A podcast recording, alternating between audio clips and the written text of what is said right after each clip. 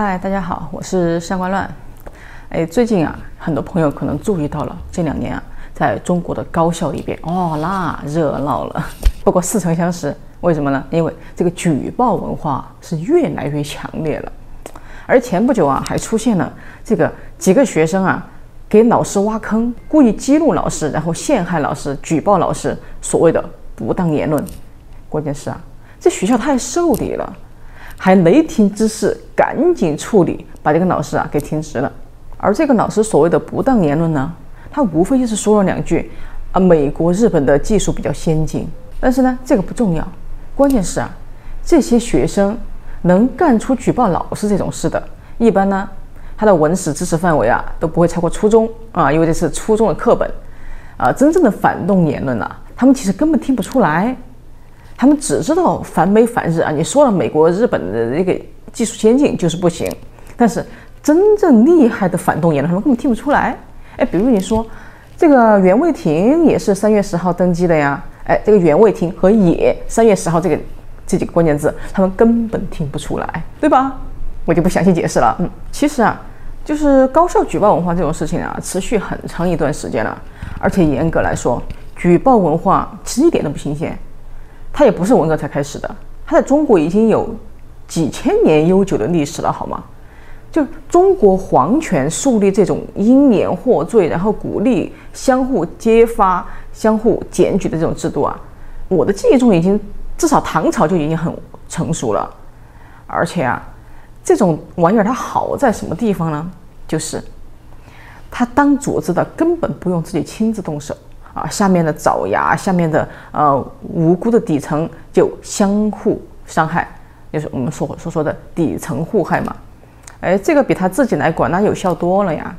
而且啊，这个高校里面啊，其实也不只是学生举报老师这么单纯，其中也有老师举报老师，学生举报学生啊，也很多。不过老师举报学生倒不多，因为老师不需要去举报嘛，还有很多手手段可以用。不过这也不是重点啊，重点是最近啊，网络上出现了很多所谓的高校教师上课自救指南。哎，我发现这个还蛮有意思的，还挺反映现实的。简单来说啊，那我这里就是列举一下众多网友的这些所谓的高校教师自救指南啊，细则很多，但是我总结了几点，主要是这么几个方面。就第一。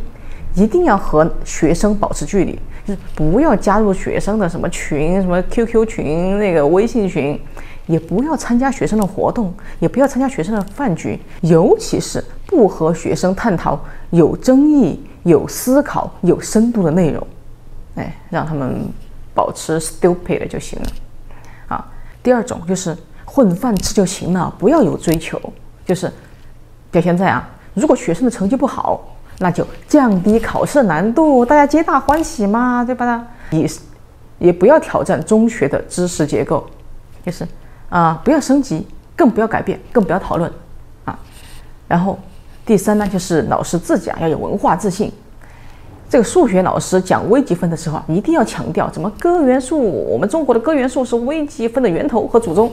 计算机老师啊，一定要强制，一定要强调计算机的二进制。脱胎于中国的易经，化学老师呢一定要强调这个炼丹术啊，就是现代化学和物理的祖宗。机械专业的老师啊，一定要强调木牛流马是现代机械的鼻祖。哎，然后还有什么我们的四大发明啊，就不说了。哎，怎么这么喜欢搞各种四大啊？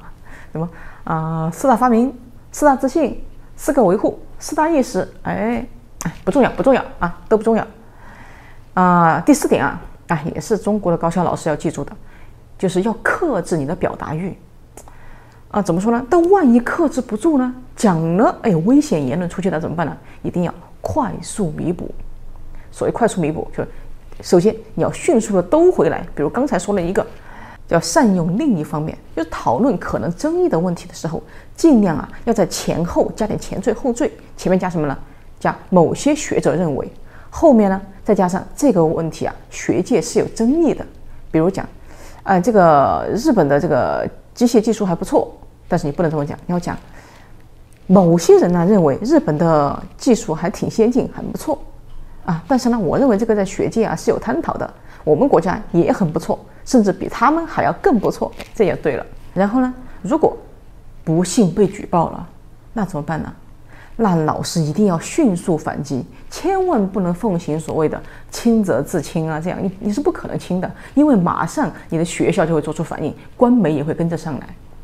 你必须先发制人，先主动向有关部门汇报啊，然后还要主动在网络上去曝光，澄清事实，先诉诸天下悠悠之口，让学校在做决定的时候呢会投鼠忌器。然后呢，你可能事后还是会被穿小鞋啊。但是呢，你总被被动挨打要好吧？而且啊，如果学生是把这种恶意举报放到网上的话，哎，让老师立马报警，说自己被诽谤，然后迅速啊向有关组织说自己被诬告，然后啊还要在自媒体上尽快的澄清事实，造成舆论声量。哦，一听都好累，是不是？而且感觉跟。文革一样啊，这个武斗来了，你来我往。但是知识分子为什么要被逼到这种程度呢？那当然我也有疑问哈，我也想知道这个举报文化真的已经严重到什么程度了呢？以及什么样的学生才会举报老师呢？有人分析了有几个特点：一啊，是最喜欢举报老师讲课什么言论不当的人，基本上都是比较低阶的本科生，而不是硕士生或博士生。但这个有一点学识歧视啊，但是他好像讲讲出一种客观事实，为什么呢？因为就是博士啊、硕士啊，他不是不举报自己的老师，但是呢，他这种举报一般都聚焦在什么学术不端啊、呃抄袭啊，或者性骚扰啊，或者是这种啊、呃、压榨学生啊这种上面。但但是呢，在这个群体里面啊，极少听说啊、有举报导师或者其他老师讲课言论错误的。因为就是知识结构更高，大家的争论其实也就不在知识结构上了。说明白点，就是已经告别了白目的阶段啊。然后第二个特点呢，就是这些举报老师的本科生中啊，他大多数都是上这种通识课，就是我们说我们以前说的选修课大课嘛。但是呢，他要算绩点、算学分，这些学生啊，他有可能是别的学院或者全校的学生。然后呢，这些讲课的呀，也通常都是人文社科的通识课，所以呢，这就造成了这个选课的学生构成很复杂，而且呢，他对他的各学科的教育的水平呢也参差不齐。对于很多学生来讲，就是他不是这个专业的学生，那么他要选通识课，其实就是刚才讲的要混学分嘛。所以呢，这种上课呢，水分也比较多，一般学生呢也并不想听一个哦这么专业的理论。同时，老师呢也是，啊，他也没有严格的、严肃的对待这些课程的讲授，就是喜欢啊，就想有那么多别的专业的学生们呢，我就把它讲浅一点，为了浅呢又容易熟，或者呢就容易呃插科打诨来提高这种课堂气氛，结果呢往往就容易授人以柄。当然了，学生举报老师啊，他之所以能够引起这种讨论，第一呢。是因为啊，这个普遍激起了大家对文革时候的可怕记忆。第二呢，当然还是担忧，因为自己还有后代嘛，担心高校会堕落，然后学生呢将永远生活在蒙昧无知中。于是呢，有很多有良心的网友呢就为老师辩护，就认为，比如学生举报老师啊是挑战道德底线呐，啊，大家应该抵制啊，而不是争相效仿啊。还有人啊就觉得那些这个骚扰女学生的这些男教授没有被，呃，没有被举报，那些把。研究生当打工仔的老那些畜生教授也没有被举报，偏偏有人盯上这个课堂上老师哪一句话讲的对不对啊，在那揪小辫子。中国高校啊，或者说这样的学术界啊，真的是让人大开眼界。但是啊，哎，大家有没有发现，就是在中国，虽然强烈有很多也为老师帮腔的声音，但是呢，这种声音要么就是单独谴责学生，要么就是。告诉老师怎么自保，所以呢，出现了各种啊、呃、自救指南，但是没有一个人敢直敢直面问题的核心，就是学生真的有权利吗？到底这个权利是谁给他的？以及谁让这个举报机制能有有出现有效的效果？一切的始作俑者到底是谁呢？其实你。都不是说大学生，你就是给一个幼儿园的小朋友这样的权利，让他去举报不听话的小朋友、不听话的老师，他也会去举报的。像幼儿园不可能不称为举报嘛，叫告状。其实举报也好，告状也好，这个本质是什么呢？那就是借助权力来惩罚别人。这件事情整个它构成的要件和基础，它的充要条件是权力本身，而不是那个去举报的人。当然，其实我在大陆也有很多有风骨的知识分子朋友，其实近几年也遭遇了这些事情。其中有一个教授啊，他也是个蛮知名的艺术评论家和书法家，他一向很反体制，然后还支持过一些民间的这种人权事务，所以呢，当然也被盯上了。然后在文嗯举报文化其实还没有大行其道的时候啊，他当时在体制内已经很不受欢迎了，就是五十多岁了的还是一个副教授，但是呢。知识分子，我觉得还是有至少有那么一点点，或者说体制里面有他自己的惰性，很多底线他不会去触碰，他还不会说给他解聘啊，或者是给他开除啊，顶多给他穿小鞋。而且啊，他以前还经常在我们群里说他在课堂上经常怎么怎么样骂独裁政府啊什么的，还给学生呃灌输普世价值，还呃开了公民课这种通识课，而校长还拿他没办法。然后他当然因为这些民间的人权事务啊，虽然被当地的有关部门盯上，甚至呢他的公开课上还真的有公安进来录音，但是呢都没有人拿他怎么样。但是谁能想到，二零一八年举报风气至盛的时候，他被学校解聘了，被学生举报了，而当时还上了新闻啊。另外呢，我再举一个这种啊，他本身就会自保自救的这种。这种高校教师的例子，就是我一个朋友，关系蛮铁的，他的价值观很正，其实跟我们是一样的，但是呢，他活得很小心。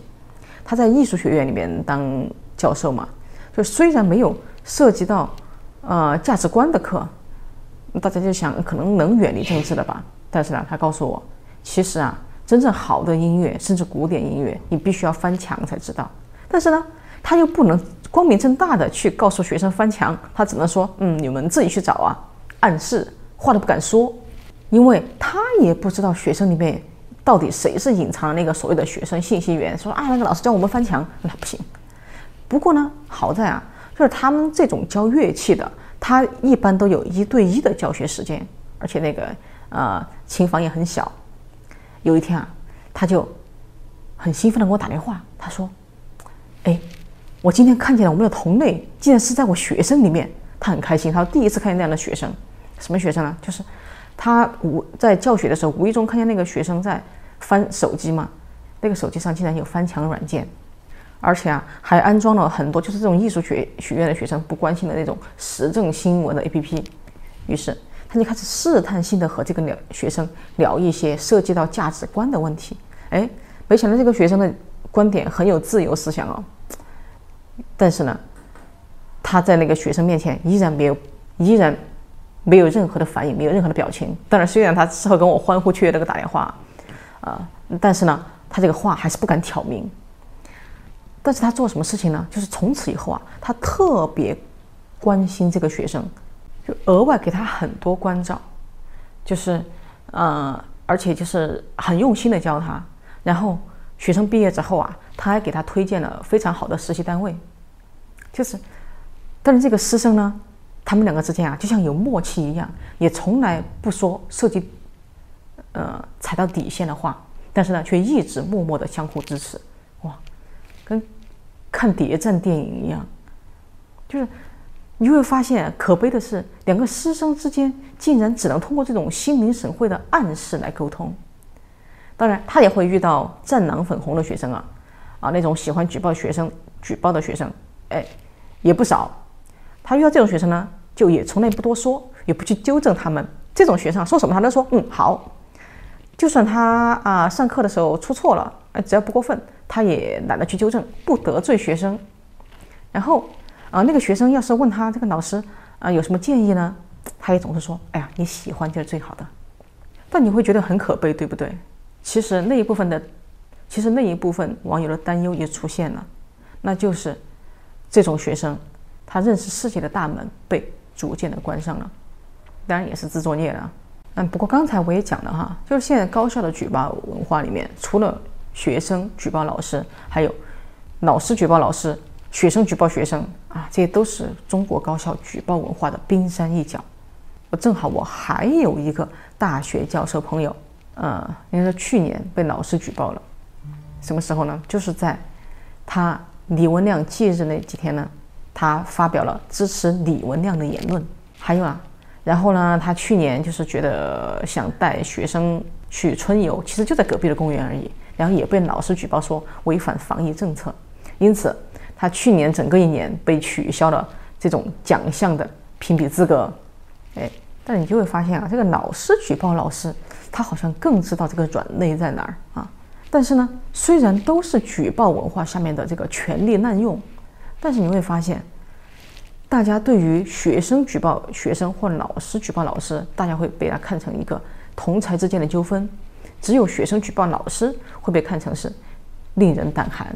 但是我后来我就去查了一下，说实话，我到今我到今天也没有找到什么关于什么叫不当言论的真正规定。